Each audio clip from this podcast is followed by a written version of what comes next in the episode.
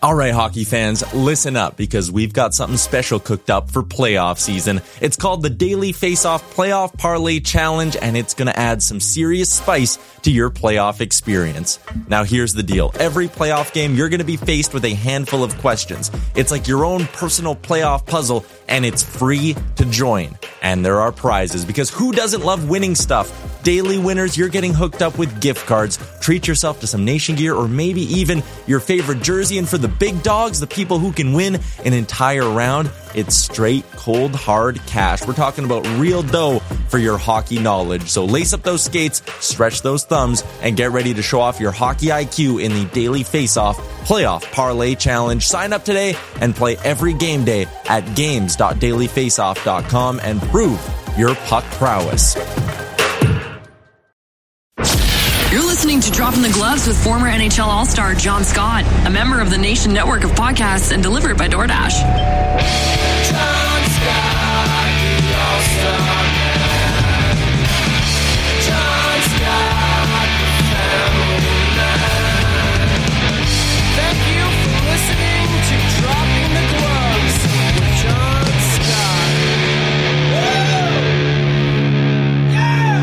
Good morning, everybody. Good afternoon. Good evening. I don't know when you're listening to this. Frankly, I don't care. I'm just glad that you're listening to it. Thank you for listening to our show. Welcome to Dropping the Gloves, official podcast of hockeyfights.com. There's been some good, good fights lately, Tim. There has been. I've been keeping up on it. I go to hockey fights daily. And man, oh man, the boys have been chucking the knuckles. And when there has been a fight, it's been a pretty good one. Have you been checking it up lately? All the all the fisticuffs? Yeah, what's what stood out to you so far? Which one's the, the best one so far? Um, gosh, there's been a bunch. Who um uh, not Liam O'Brien. There was a good one. This Martin Martin Geertsen and Zach MacEwen. Oh It was a really good fight. There was a guy from the Devils, Martin Gert, Geertsen, beautiful hair, and then Zach MacEwen, beautiful mustache. They went out. Or big boys. That was a heavyweight fight, and that was it was it was enjoyable. Not a lot landed, but it was enjoyable to watch. Eh, So it was uh it was just a fun fun fight. Old school where the guys just kind of said, "Let's let's fight." They look similar, same size, same build. Not a lot of good technique happening, but it was fun to watch. And there's been some, Landeskog threw around uh, Mattias Ekholm the other day, and That was that was fun to watch. Ekholm didn't even drop his gloves, and he stands up like, "What happened? What happened?" I'm like, "Man, like you got to be prepared. You can't just go into a scrum." And start face washing guys and throwing guys around and expect not to get dealt with. And Landeskog must have been in a bad mood because he just chucked his gloves off and just beat him like a rented mule. It was a good, it was a good look for Landeskog. But anyways, check it out if you guys haven't checked it out. Listeners, go to hockeyfights.com and and block off a good five hours because once you're there, you're done. Like you're not just going to watch one hockey fight. It's going to be, and then you're down the rabbit hole. Next thing you know, you're watching um, Craig Coxe fights from 35 years ago, and you're like, "Who? How did I get here? How did I get here?" and you're going to love every minute of it. But anyways, we are the official podcast of hockeyfights.com. Thank you for joining us. A lot to talk about, Tim. It feels like there's been a lot of news happening. We're at the quarter mark of the season, so the teams are still jockeying for position. We're post Thanksgiving, which is always an important date. There's a lot of red flags going on. There's a lot of you know stuff to talk about. Let's start with the signing.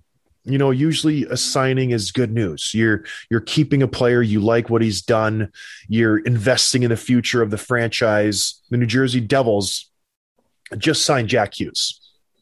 Their first overall pick from 2019, the future of the team. They got Nico Hischier the year prior, who was also, or two years prior, excuse me, he was also a first overall pick. So they're locking up their future. Jack Hughes, the number came across the ticker. My jaw dropped a little bit. It took me a little bit to digest. Eight years, eight million dollars per total 64 million bucks for Jack Hughes. Now, let me read you Jack Hughes' stat line for his whole career. He's been in the league for three years. He started as an 18 year old, came right out after the draft. His first year, he played 61 games, 21 points, seven goals, 14 assists. Not great. Dash, dash 26. You know, first year jitters, maybe didn't didn't come out of the gate strong. Hard to do, make that jump from juniors to the NHL or where he was in college. Hard, hard to do. Going to be better in the second year. 56 games, 31 points, better still not great. First overall pick. You know, you expect him to maybe make a little bit bigger of an impact, but pretty good. 31 points in 50 games, 56 games. Injured the start of this year. You know, got three points in three games. It's good. Two goals, one assist in three games. That's good. Does it warrant this? Is this a little bit rushed to you? Don't you think? Or is this a case of a New Jersey Devils management maybe getting ahead of something before Jack Hughes? They see something that we don't. They see him, you know, in practice. They see his work ethic. They know he's going to turn out to be a superstar because just from what we've seen the last two years, $8 million for eight years seems like a pretty, pretty steep investment for this guy. What do you, what do you think of this deal? What, what's going on in New Jersey for them to be throwing this kind of money around at this kid? At this stage, they have all season. They have all season to negotiate a contract. This is jumping the gun a little early. So this is to me, that's like, why are they doing this so early? I don't understand. Tim? That's a good point. I hadn't even thought of that. Um, why why now? Why not in the off season? Why not later in the season? He, he hasn't skated since October. He's played three games this season. And he he I don't know. Like when he scores, he, he's putting up some highlight highlight reel type of talented goals and everything and, and, and playmaking. And I know that um, you talked about his stats last year, but the advanced stats will tell you that he was like top three or top five in passes in high scoring chances, basically but the Devils were the worst team in the league at scoring and high scoring chances. Just make just to say that if he had even more of like an uh, an average line mates, an average team around him, he would have put up a lot more numbers. That's the kind of he's making those plays. So I'm, I'm sure the Devils are thinking about all of that. They're thinking about the future of the franchise. He's a first overall pick. He's done okay. They're investing in him, but it doesn't make sense now. It's a lot of money and it's a strange timing. I, I, I can't really wrap my head around that. Yeah, the, the, first thing you do is you, you compare it to other deals. You, you look at the guys in his draft class, you look at the guys, you know, in his same position from the last few years. And it's it's hard to compare him to guys in his draft class because none of them signed an extension yet. Uh, do you know who's worth any note? The the Kaapo Kakko, the Kirby Dachs, the Zegras, none of those guys have signed an extension, which is normal. You know, if, if you're coming into the third year of your ELC entry level contract, you typically wait until the end of the season and then you negotiate. It's very it's strange to me that they're doing it at this point.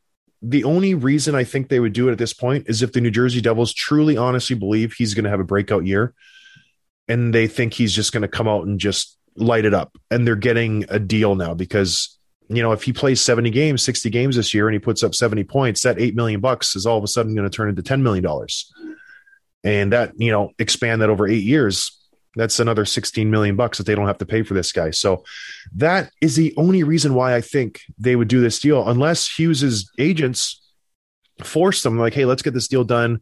Jack wants to, you know, have this behind him. Let's get a deal right now. And they just get all this money knowing that Jack's an average player and he's he's not the first overall pick, the the superstar that they expected to be the franchise altering player.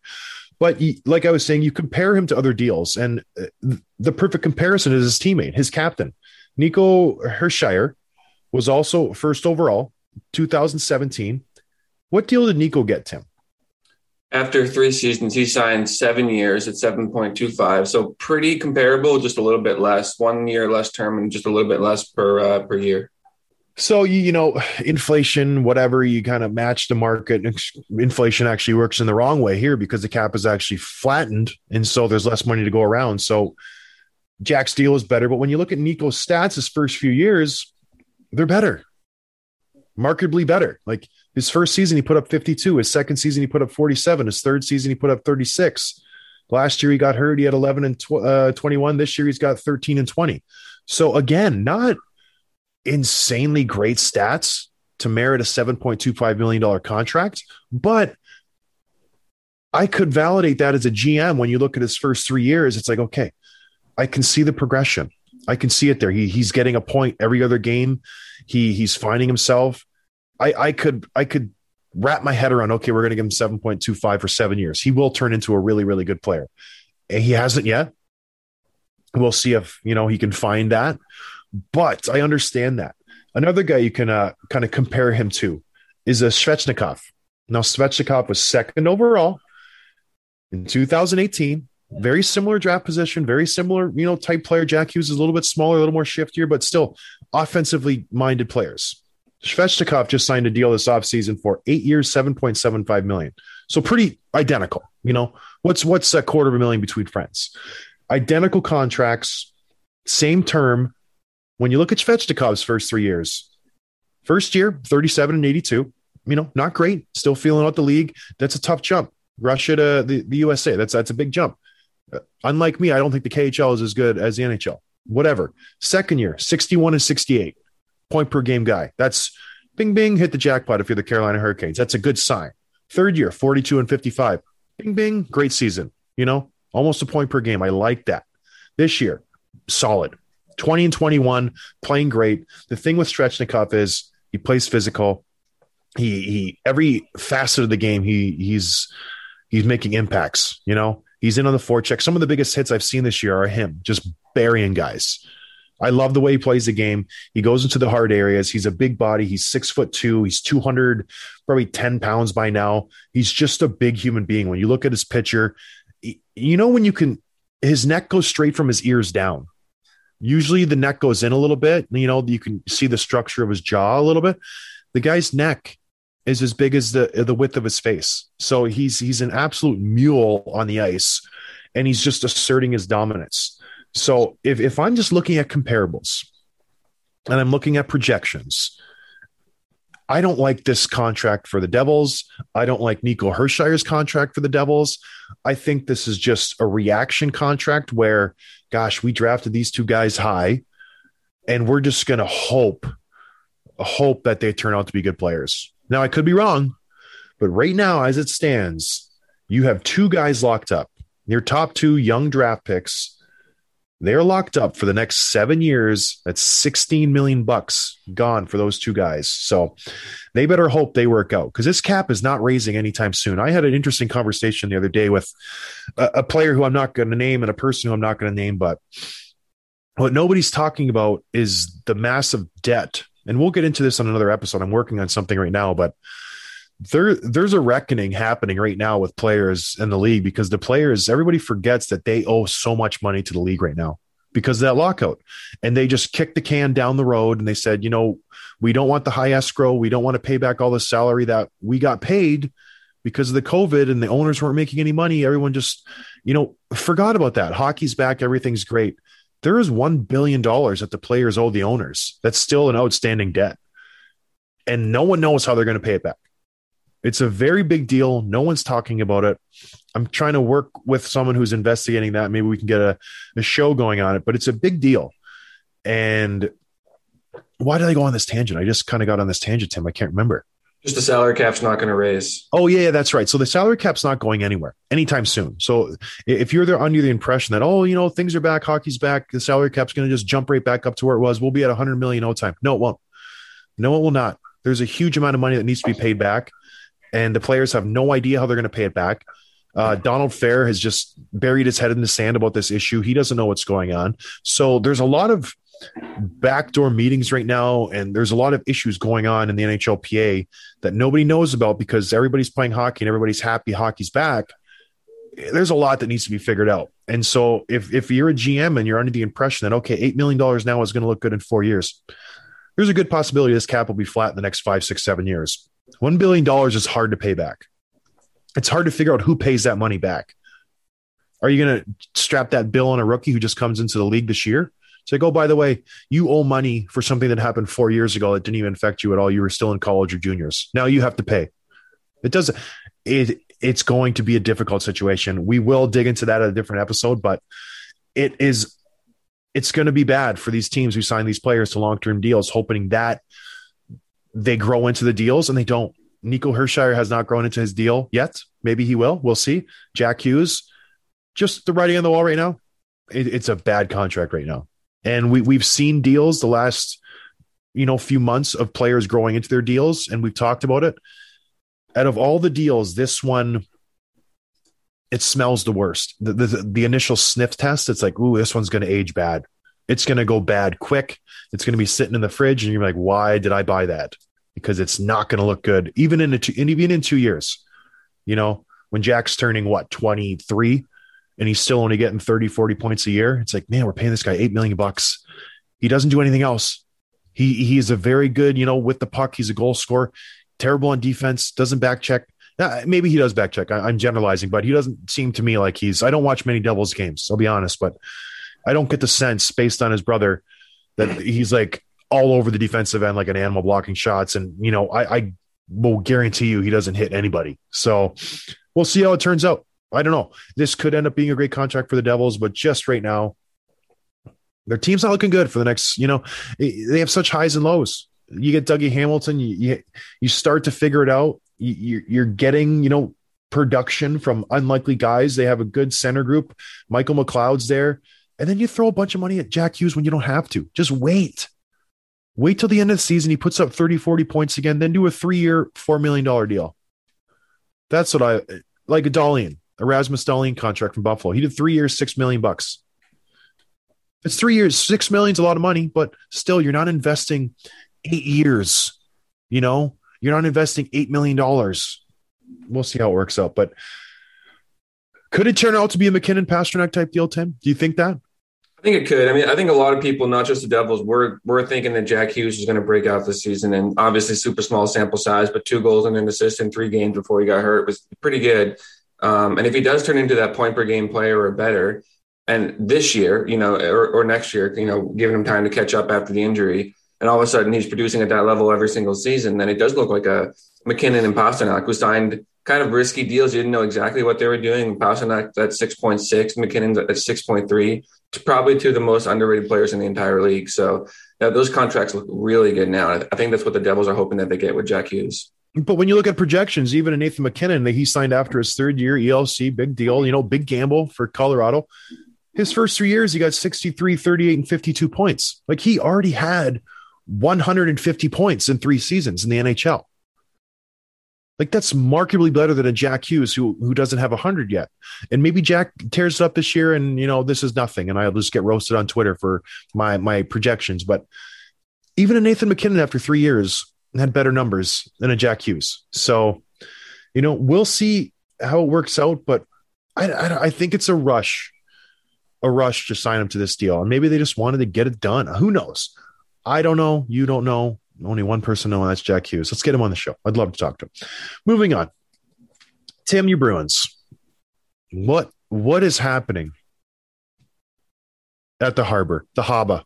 Why The Garden. everything everything's going wrong in Boston right now. Literally everything is going wrong. Oh, come your, on. your your big prospect demands a trade if you want to call Jake DeBrusk prospect. Your reclamation, your project, the guy who's always, you know, you wanted you want to root for him. You just can't seem to get his life together. He he asked for a trade. Marchand suspended. Coach COVID lose to who'd they lose to yesterday? Detroit, Detroit. the team right above you in the standings that you're fighting for for the last playoff spot. You lose to Detroit. What's going on in Boston? Every time news comes out of Boston, it's generally bad now. What is going on? You are the epitome of a Boston insider. You have a Bruins tattoo for Pete's sake on your uh, small your back. What's going on in Boston? Break it down for us, Tim, because I can't figure it out. Uh, okay, let's start with the Marchand thing. Um, the other night against Vancouver, he slew footed Oliver Ekman Larsson. Um, definitely a penalty, definitely a cheap play. I'm not going to defend it.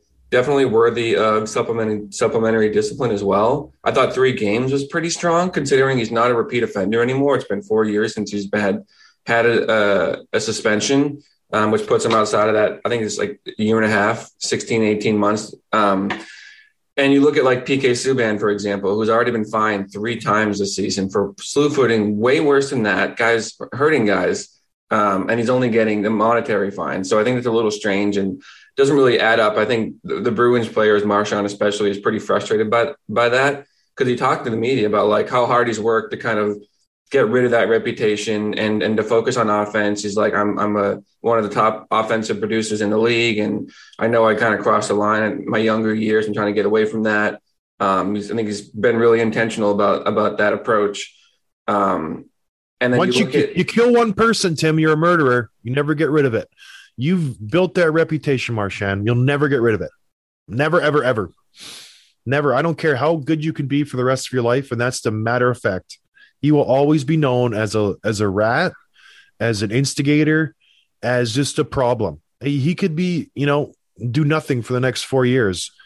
You will always think of Brad Marchand in a negative kind of vein when you think of like he's he's a ish disturber. Then hey, he, he built that reputation. Just like you with Loui Eriksson. Everyone remembers that. Yeah, I had never been suspended to that point, and I hit Loui Eriksson with his head down, and everybody's like, "The guy's a goon, kick him out of the league. He does this all the time." Actually, no, I had never been suspended or fined or anything up to date to that point. Anyways, go ahead. Um, I don't know. What did you think of the suspension? You think that was worthy? How cheap do you think that was? Oh my gosh, he could have broke um OEL's leg. It was so dangerous. Incre- Why do you look at me like that? There were three feet from the boards. He slew foots them. You have no way to protect yourself if you're a player. If you get your feet kicked out from underneath you going into the boards, if he if he hits the dasher or he hits the the board square, you break your ankle, you break your leg, you're done. Very much so. Yeah, that it happened to you. I don't know why you you defend the slew foot. This this could have been you. it. I didn't. I thought three games was strong, but I told you. give was- me a little mark. You give me a little face look when I say he could have broke his leg. You go, no, yeah, right. You Sometimes you say things just to get a rise out of me, and I'm no, I don't. I truly, I truly mean that. The most dangerous Okay. part of the ice is the area three feet from the boards, and especially if you're skating in to get the puck, you have some speed going. And Marchand, it's blatant. It's night and day. He kicks his feet out from behind him, and to make matters worse, he rotates his upper body so oh, OEL can't even defend himself. Like when you're getting your legs kicked out, and at the same time you're getting your body thrown back the other way, you're done. You're absolutely done. You, you cannot protect yourself at all. Well, I think the frustrating thing for for Bruins fans or hockey fans in general is just the inconsistency from the Department of Player Safety. Like, why why is he getting suspended when when Subban isn't? Like, I don't think Subban's. I, I don't know all three instances of Subban's. The ones with Ryan Reaves. There was another one in the middle of the ice with somebody else. I don't think any of them are this severe. But yeah, I think Subban should have been suspended. I, I don't Yeah. think. I think Well, he that's should just, it just doesn't make sense. It doesn't make sense to me. Did, by the way, did you see what he said about uh, Panarin as well? I did. I did see that. And it's just what we thought. It, it's just what we thought, where it probably wasn't that bad. And Panarin's sensitive, you know, like he, the national thing is a big deal. You get disappeared in Russia, like that's that's weighing on his mind. Like he had to like smuggle people out. I think so. It's it's a real deal for him. It's a real life thing, and you get triggered by things people say. It's like, what do you say? Um, y- people don't like you in Russia. Think that that's what he said, or no one, no one in Russia likes you. And it triggered something in Artem Panarin, and he reacted because obviously he's got a little, you know, something going on over there. When the leader of the country wants you dead, allegedly, and your parents, and you're trying to figure out how to get them out of the country, you know, maybe, maybe, maybe you're a little touchy about that subject. So I can see it both ways. Marchand's allowed to say that, but Panarin, man, oof, that it's still it's obviously still weighs on him a little heavily. he obviously thinks about it. And Marshy said, if that's what set guys over the edge, and this is the softest league in the world, what do you think about that? You know, he's doing what he does. I I don't know. It, he's from Nova Scotia, so I don't know how he would feel as if all of a sudden the the premier of Nova Scotia was like, "I'm going to kill your family if you don't say something nice about me" or something like that. You know, you, you, you never know unless you walk a mile in somebody's shoes. And Panarin, he's been through a, a lot that I think nobody knows about. Russia's a it's a different country, Tim. I think you know it's a different it's a different life over there, and I would not want to go there. As beautiful as it is, I would not want to go to Russia. I can honestly say I'll never go to Russia. Let's get into the DeBrusk stuff too. So um, today's Wednesday. I think Monday or Tuesday. Let me just say this: three games was warranted. I think that's a good suspension length. That's my take on it. I think that's a good number. He could have really injured OEL, and I know injuries don't play a part in that. Slew footing is probably, if not the most, one of the most dirtiest plays in hockey. Top top two, What's the other? probably biting somebody. well, speaking of that, Lemieux got five games, so I think that was totally warranted. Justified. Um, Yeah, so let's talk about DeBrusk. So he reportedly requested a trade from Bruins management the other day. Although the report came out too that he actually did it in the past over the summer, um, just basically saying just the player would benefit from a change of scenery and looking at you know a fresh start somewhere else. Blah blah blah blah. Um, is on the second year of his two-year contract, in which he bet on himself. He's making three point six per, um, and he lost that bet. He's got three goals, three assists in seventeen games so play, played this year he's never been able to replicate or really come close to a 27 goal season he had his sophomore year playing alongside David Krejci. Um, and the report from Darren Dreger said that so far, this is from yesterday, so more could have come in, but 12 teams have checked in on DeBrusk. That includes New York Rangers, Vancouver, Montreal, Calgary, Arizona, St. Louis, among those on the list. Um, where where do you see him ending up? What what team do you think makes the most sense for him? Gosh, it's so hard because what team would take him? And we were talking about this before the show, and it's an interesting phenomenon we have here where if you're a rebuilding team, you want a guy who's locked up under contract for a few years. This is Louis' last year. So that creates a little bit of a Jake, sorry, his dad's Louis or his uncle, Louis DeBrusk. I was just thinking about him. Um, that creates an interesting issue unless you can do a sign and trade where you can get this kid to sign for a lower dollar amount, but Jake's not going to want to do that. So it, it, it alienates a whole group of teams that could be potential trade partners in my mind. So if I'm a team like Arizona or a team who's not competing like an LA or an Anaheim, not an Anaheim, excuse me, like a San Jose, I'm like, okay, this kid will be good for the future but I need to get him under contract. I, am not just going to give up a prospect knowing that this kid's not going to sign. So that creates a little bit of an issue. The other issue is if I'm a contender, if I'm a team, you know, going all in for the cup, do I want to trade for this kid when he's not a good hockey team?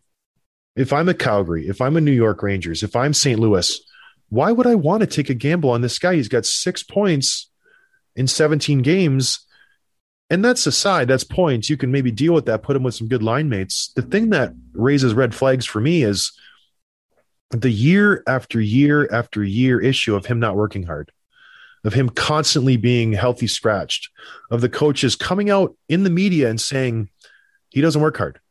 Jake knows how, how he can get ice time. It's by working hard. You know, the goals aren't going to be, Bruce Cassidy said this last week. He's like, the goals aren't always going to be there. What has to be there night in and night out is the effort if I'm another coach or a GM, why am I trading for this guy? There's there's no good reason. So you mentioned all these teams. I don't see anybody taking a, a flyer on this guy. Why would they? He he gets 3.675 a year. He his contract is up this year and he doesn't try. He doesn't try hard. You play for the Boston Bruins. It's such a luxury to play for the Bruins. You have a great organization. You have these all-world talents around you. You you have like role models to look at and say, "Oh my gosh, there's Patrice Bergeron, there's Brad Marchand, there's David Pastrnak, three of arguably the top 10 players in the whole NHL. They do the penalty kill, they do the power play, they do everything. And I can't hustle back. I can't finish a check. I can't get in the shot lane when the best player on the team is doing it. There's something wrong with you when you're getting called out in the media by the coach and the GM, there's something wrong with that kid. You can't you can't fix that. That is ingrained in his body. He does not want to work hard. You will never change that. As much as you change the situations, change the coaches, change this and change that, Jake DeBrusk will never work hard consistently on a night in and night out basis. There will be lots of times where he just doesn't, I don't want to do it. I don't want to do it today. Do you want that guy in your team? Do you want to pay that guy however million dollars? I don't. No way. So, yes, I, I will correct myself. Someone will take a flyer on him. You better not pay too much for this kid. The Bruins don't want him. He's a healthy scratch. They will be lucky to get a third round draft pick for this guy. That's my opinion. I, I wouldn't want him on my team based on his track record, the opportunities he's been given, his attitude. It's just red flag, red flag, red flag. Jake DeBrusk, no thanks. And we've talked how good good he is if he wants to be. He's a big kid, six foot, two hundred pounds. He's got a laser for a shot. He's the ideal hockey player. Patrick Sharp used to tell me all the time. He's like, I'm the perfect body for a hockey player, six foot, two hundred pounds, and it's true. Six foot, two hundred pounds, like it's ideal. You got some speed, you got some size. The kid doesn't. He doesn't have it mentally. So I know where you probably think he's Cam Neely for Pete's sake. Where do you think he's going to end up, Tim? And uh, how many first rounders do you think Boston's going to get for him? At least a couple, I would think. No, just kidding. Uh, that's So- what I thought. Yeah. Um, someone definitely will take him. We talked about this before. He, he fits to me in my mind in that like Galchenyuk, Max Domi world where like he had that success early on and the GMs just salivate over that. They're kind of thinking like, you know, if I can just get this kid in the right situation and the right line mates and the right, you know, ice time and all that, he'll produce and I'll get like a, you know, 20, 25 goal scorer at, at, at you know, cheap price. And I think that GMs are hoping that I can see like uh we talked about it before the show, like a Pittsburgh picking him up and putting him, giving him a shot in that top six, or some of the other teams like that that that don't need him to be the, the guy. If they can just, you know, third third line, maybe second line, second power play unit, and just hope that he turns out, you know, better than the, what what he's given the Bruins in a fresh start. We've seen a lot of players benefit from fresh starts. Um, some of the names being thrown around for what you could get for him. Evander certainly, you know, that that news is still pretty fresh, especially with the Sharks being willing to eat half his contract at least um, Hertl, although it would take more than Nebraska to get him. Jeremy Lauzon is an interesting one. He was the defenseman, left left shot defenseman. The Bruins exposed at the um, expansion draft. Seattle took him. Um, he's not had a great season so far. We know Bruce Cassidy and, and, and co really like Lauzon, so that that trade might make sense. Although it doesn't make sense for Seattle to trade for an expiring contract because you know Jake's going to want to hit the open market. Uh, the Canucks are out of it, so Brock Boeser's come to come to mind. Um, JT Miller. Uh, one name I really like, I think it's really interesting in Chicago, is Dylan Strome. It's a very similar cap hit. It's a very similar situation where it's a player that can't really seem to figure it out. You know, he's got talent. He's not the the most loved player by his, his coaching staff. He's gotten healthy scratch. He's gotten moved up and down the lineup. I think both of those guys are very similar. And I would actually probably put Strome's ceiling as, as higher than DeBrusk's. Um, we've seen him succeed before in this league. And if he can, I don't know, I think he wants out of Chicago. There's already been rumors of that in the last couple of months. That trade makes a lot of sense to me, almost too much sense. Um, so that could be something I could see playing out. And I also like that Strome plays both wing and center, which is what the Bruins need is that second line center. So he, he would get a shot there. Um, I don't know. He got DeBrusk. He, he got booed last night. Did you did you hear that Yeah. in Boston? Every time he touched the puck, or the first few times he touched the puck, he got booed, which I think is is lame. But it shows just how frustrated the fans are with him, with his, you know, wanting out of town, which is obviously makes you a villain right away. But also the effort, like you said. Why is that lame? Why is it not? Are fans not allowed to boo players? Ah, I don't. I don't like. I don't like booing your own guy. I just don't. I think it's. I think it's lame. I think it's. Why? What What reason is there to boo him? Really? Like what? He doesn't try hard, and he's asking for a trade. uh, he's still on your team. And, and Bergeron was asked about this yesterday, and he's like, uh, he, he was like, the question was like, "Are you surprised?" And he's like, "Well, it's not a matter if I'm surprised. It's just we we know what's going on now, and um, he's still here. We expect him to produce and work hard, and that's what everyone's doing. And Jake's still here, and we expect him to do that while he's still here. And um, I think that's the kind of the, the mindset. Like he's still here if he's working hard and he's showing up. He's, he's not. Yeah, but you don't you don't know. Although I will say the reports last night in the game against Detroit, which they lost by the way, which is really bad. Um, he I saw a couple reports or tweets saying that DeBrusk did not look good, and you know that was a game that scouts and GMs were watching because this is the guy that okay, let's let's see what, let's see what this kid has, and the effort was not there, which is not looking good. It's not surprising. It's not surprising whatsoever. I just said it. He does. He doesn't have it in him. You either got it or you don't. Most guys in the NHL have it because they get it. You don't get to that point without working hard and doing things you don't want to do. There's a lot of times where your mind's like, "Don't do it, don't do it, don't do it." You overcome that and you do it. You work hard. Everybody has to push through barriers. Jake doesn't have it. Doesn't have it. Never will. You cannot learn that. That's that's in you or it's not. And that's that's the matter of fact. I truly, truly believe that. Dylan Strome, similar type player. I know Dylan, you know, uh, played with them in Arizona. Uh, Uber, uber skilled, good kid. D- Not not not the greatest work ethic, much like Jake. Um, but just the talent is there. He reminds me of a Benoit Pouliot, if that name rings a bell. yeah, he was a Bruin. Um, very, very, very talented. Both of these kids, like just silky smooth hands. Dylan's a tall kid, much like Pooley was, 6'3, 210 ish. It's the work ethic. It's it's the consistent level of play. You have to play at a certain level in NHL, no matter your skill. And I do talks to kids sometimes, you know, around the country, and this is my people like, well, what does it take to be in the NHL? What does it take, you know, to be, you know, stay in the NHL? And I tell everyone like work ethic. That's it. Everybody's, and I wasn't talented, but I say everybody in the NHL is a first line player for the most part. Everybody has tons of skill. The ones that stick around are the ones that have incredible work ethic. I don't care how good you are. And you see it all the time. Robbie Schremp, probably one of the most skilled players I've ever I've ever seen. Work ethic wasn't there. Didn't want to do it night in and night out. Dylan Strome is it? He could be top ten in the league if he applied himself. But he, and that's no knock on him. You either got or you don't, man. Like he can probably he'll he'll eke out a 20 year NHL career on the third line because people like he shows flashes all the time where it's like, gosh, this guy's really good. He's already played 200 games in how many years? Eight years or something. So that would be a smart trade for Boston. But if I'm Boston, I'm going after a Conor Garland, hometown guy from Vancouver. I'm, I'm poaching Vancouver for everything they have right now. If I'm if I'm Cam Neely, I am just on the phone strictly with Vancouver. I know Vancouver likes DeBrusk. They, I think his dad has connections to that team or whatever. I know Jake's from out west, Edmonton, Alberta area.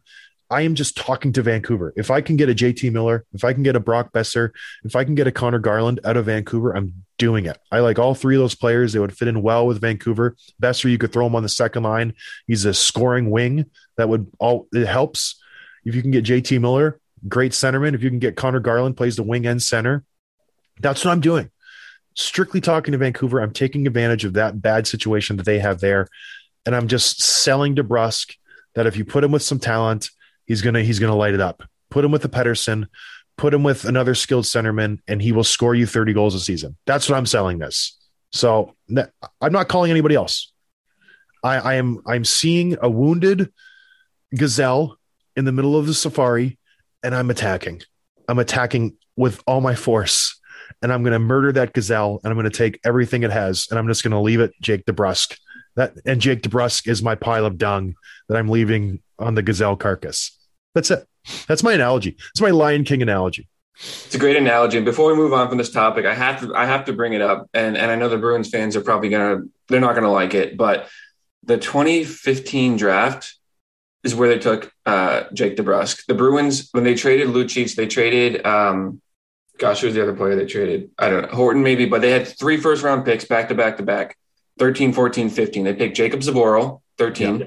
Jake DeBrusk, 14, Zach Senyshyn, AHL player at 15. You know who the next three picks were? Yeah, I do. Mat Barzal, Yep. Kyle Connor, Yep. and Thomas Chabot. Yep. Oh, All good players. Even the next few are Eriksson Ek, um, Brock Boeser's in there, I think. Travis Konecny, like good players. Anthony uh, Bolivier, Beauvillier from the Islanders, very good players that oh, they it's left. awful. It's awful. You gotta you gotta work hard to really strike out on three straight picks in the in the first round. Not the end of the first round, like 13, 14, 15. You gotta really work hard. Did, did the scouts get fired? I don't know. How does that like the head's got to roll, man? Like this is a franchise altering draft where you could draft. Just say they do like swing for the fences and they nail Barzal, Connor, and Chabot, and all three of those guys are on Boston right now. The the rings you would have to grow more fingers for the rings they would get for the Stanley Cups. Why'd you just throw up the deuces? I would say we'd have at least two more cups. Oh yeah, yeah, without a doubt. If you have have those three guys in your team, Krejci doesn't go anywhere. You're winning all those cups. He's not leaving. No way. Tuukka Rask is still playing. You kidding me? Like that's that's an unbelievable team. Char is still there. Oh, it'd be epic. But they they didn't do it. They messed up on the draft. So that's what you get. That's why you got to invest in scouting. That's why this year, and I've said it before, if Arizona can figure out and Ottawa can figure out and get some scouts and they can draft some good players, they will be good.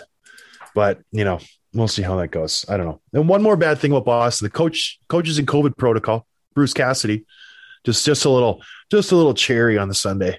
Just a little. Here you go.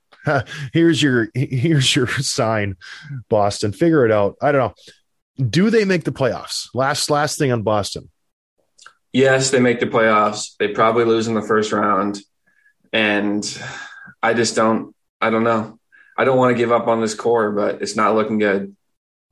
All right, all right. Quick hit. Um, Jack Adams Award, best coach in the NHL. There's been some good uh, options this year. Rod the Bod in Carolina, Sutter in Calgary, Dallas Eakins in Anaheim. Who do you got so far this point in the season? I'm thinking Eakins only because I don't I don't know of any coach that's done more with less than he's done. Um, Anaheim surprised everybody. I think you know he's he's turned them into a respectable. I wouldn't say contender, but um, we thought they'd be at the at the bottom of the worst division. Instead, they're they're looking really good, and they, they've got players just. I mean, Zegras just scored again last night. He's looking awesome. Um, obviously, you know Troy Terry's doing his thing, and bringing Kevin Shattenkirk has been really good. So yeah, I think Dallas Eakins is probably the pick, but any of those three could is is deserving. Yeah, I like Sutter. I just like him. Rod the Bod. It's always hard to get a team that has expectations to live up to those expectations. So he's just a really good coach. He really is. You know what else is hard to do? It's hard to make food when you don't have anything in the kitchen. But you know it's not hard. Ding dong, DoorDash is here. It's easy to fire up your phone, fire up your computer, get DoorDash on the horn, get them to deliver all your food at a good price in a reasonable amount of time. It gets there, whether it's hot or it's cold. I don't know how you like your food, but they'll get it to you however you like your food. I was telling the guys in my men's league this week to get on DoorDash, and they did. And they said, We love DoorDash, John. We're already on it. I'm like, use my promo code. And they're like, What's your promo code? I was like, Well, if you live if you live in the United States, like I know you do, it's Gloves DD US. I'm like, if you know anybody in Canada, just Gloves DD. Just take knock the US rate off of there. You get 25% off, you get free delivery on your first order. It's a beautiful, beautiful thing. So you should do it too. Go to DoorDash, use your phone, use your computer, use your tablet. I don't know how else you can use DoorDash, but you should use it however you use it. Tell them we sent you. Promo codes Gloves DD US if you're in the United States of America. Gloves DD if you were in O Canada. Get yourself some food, have yourself some fun. Write me an email and say thanks, John. I appreciate the hookup because you're going to get 25% off and free delivery. And that's just money you're saving and you're getting food. It's a no brainer, everybody. It's a no brainer. All right, let's do some quick hits here, Tim. We were talking about MacKinnon earlier. He's back. He's returning today. Big deal, no deal, who cares? But he's back. Is Colorado even miss him when he was gone? Oh, it's a big deal, especially now they're playing the um, the Maple Leafs tonight, which I think is going to be my points bet pick. I'm still I'm still pondering, but um, yeah, it's a cool. He's he's he's one of the best players in the league. His team is done real well without him, but they're certainly better with him in the lineup, and we get to see him match against Matthews tonight. So yeah, it's really exciting. quick a, a- a fun stat I, I saw Alex Ovechkin, really, you know, friend of mine, friend of the show. Uh, he was the third player all time, all time, all of NHL, over 100 years to score 10 goals and 10 assists in a month, age 36 or over. Pretty impressive.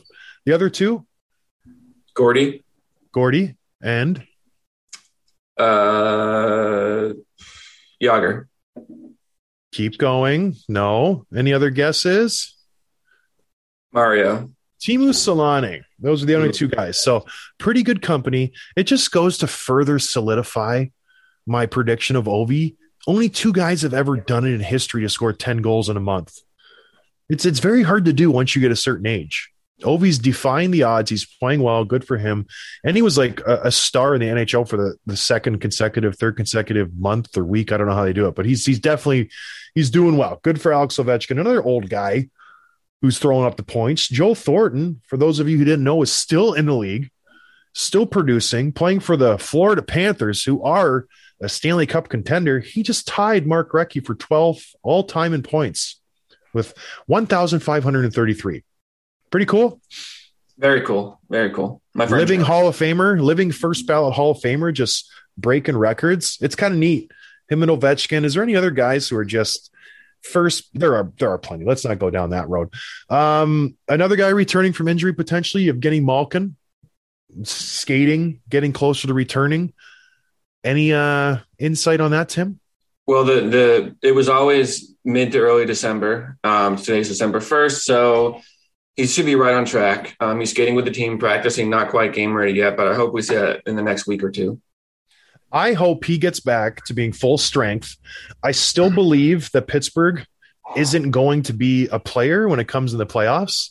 His contract is up. I want him to be traded. Ooh. I want him to go somewhere. We talked about it at the beginning of this sh- of this season, and he was one of my big names who is going to be thrown around as to, to be a trade piece. And I hope Pittsburgh does that. I hope they go out there and they trade some players. So we'll see what happens. It- It's good for Pittsburgh when he's healthy, but boy, if you can get him healthy, get him off your books, trade a Letang, trade uh, who else they got? A Jeff Carter, a Kasperi Kapanen. Pittsburgh's got some pieces. If you're a contending team, you're just looking to Pittsburgh. Don't be surprised if they just kind of do a reset for this offseason and come back strong next year. But anyways, any other you had a, a- an interesting stat that I thought was pretty fun, Tim. Yeah, this is actually tweeted out by our friend of the network, um, Jason Greger, um, who we should bring on the show. Um, No, but we're good. Uh, no, he's great. He was one of the, our most listened to episodes ever. Um, he had so Winnipeg lost to um, Arizona the other night. They were shut out by a rookie goaltender who had I think 46 saves, something like that, like It was crazy. unbelievable performance. Yeah. Um, and he had this interesting stat that said teams who allow 45 plus shots this season are 12, 1, and 3, which is crazy. Like, how, what do you make of that? Does that make any sense? Is that, is that anomalous or what? I don't know. It does make a little sense when you think of it in the same vein as like, okay, we got the lead. The other team's going to press and we're going to play a little bit more defensively. So you're giving up more chances. Maybe you're giving up more zone time because you know you have the lead. The other team is trying everything they can to get shots on net. So I can kind of wrap my head around it a little bit, but that's a pretty impressive record 12, 1 and 3. Like that's, that's wild. I, I, I kind of shook my head at that stat and was like, what is that right? But yeah, it does make a little bit of sense. But that kid in Arizona, he stood on his head, boy. Like I looked at the shots one time. It was the start of the third period. It was 40. And then Arizona only had like 12 shots. I was like, holy moly, Winnipeg is just crushing them. And he held on. Like, what a what a performance for a rookie. Anyways, points bet, Tim. Who do you got? You mentioned maybe Toronto, Colorado. Uh, You were leaning. I don't know. You've had some time to think. What what should where should I put all my pennies, Tim, tonight? Well, I won again on Monday. Calgary won two to one in, in overtime or a shootout, I think. So Our listeners are loaded right now if they're listening to you. Like they're so rich. Contender. Yeah. Um, I don't know, John. Who do you like tonight? Colorado or, or, or Toronto? Just straight up. Yep. I like Toronto. Toronto's the hottest team in the league right now. But I'm not the I'm not the I'm not the man. Yeah. This is you. They're they're favored minus one twenty five. I'm going to go with the underdog, slight underdog, Colorado to win outright plus one hundred five. I got to keep the streak alive. I'm feeling pretty good about it. So Where's the game? Where's where's the game? I think it's That- in it's in Toronto. That see that that means a lot. I I might lean towards Colorado. Nazem Kadri coming back, fired up a little bit. Wants Yeah. you know prove the doubters wrong. Maybe I'm still going to take Toronto. I like the Leafs, but who knows? MacKinnon's back too. I think I think it's. Oh yeah, I'm going to go lock it in. Colorado over outright against Toronto. I'll be watching that game. I definitely will be watching because that's going to be a good one. And you should watch too. And you should also come back on Friday and listen to our podcast. We'll break down all of the news in the NHL. I hope everybody has a good Wednesday and has a good hump day, Tim. And we'll talk to you on Friday. Cheers, everybody. Thanks for listening to Dropping the Gloves with John Scott, a member of the Nation Network of Podcasts. Subscribe wherever you get your podcasts from to never miss an episode. Delivered by DoorDash.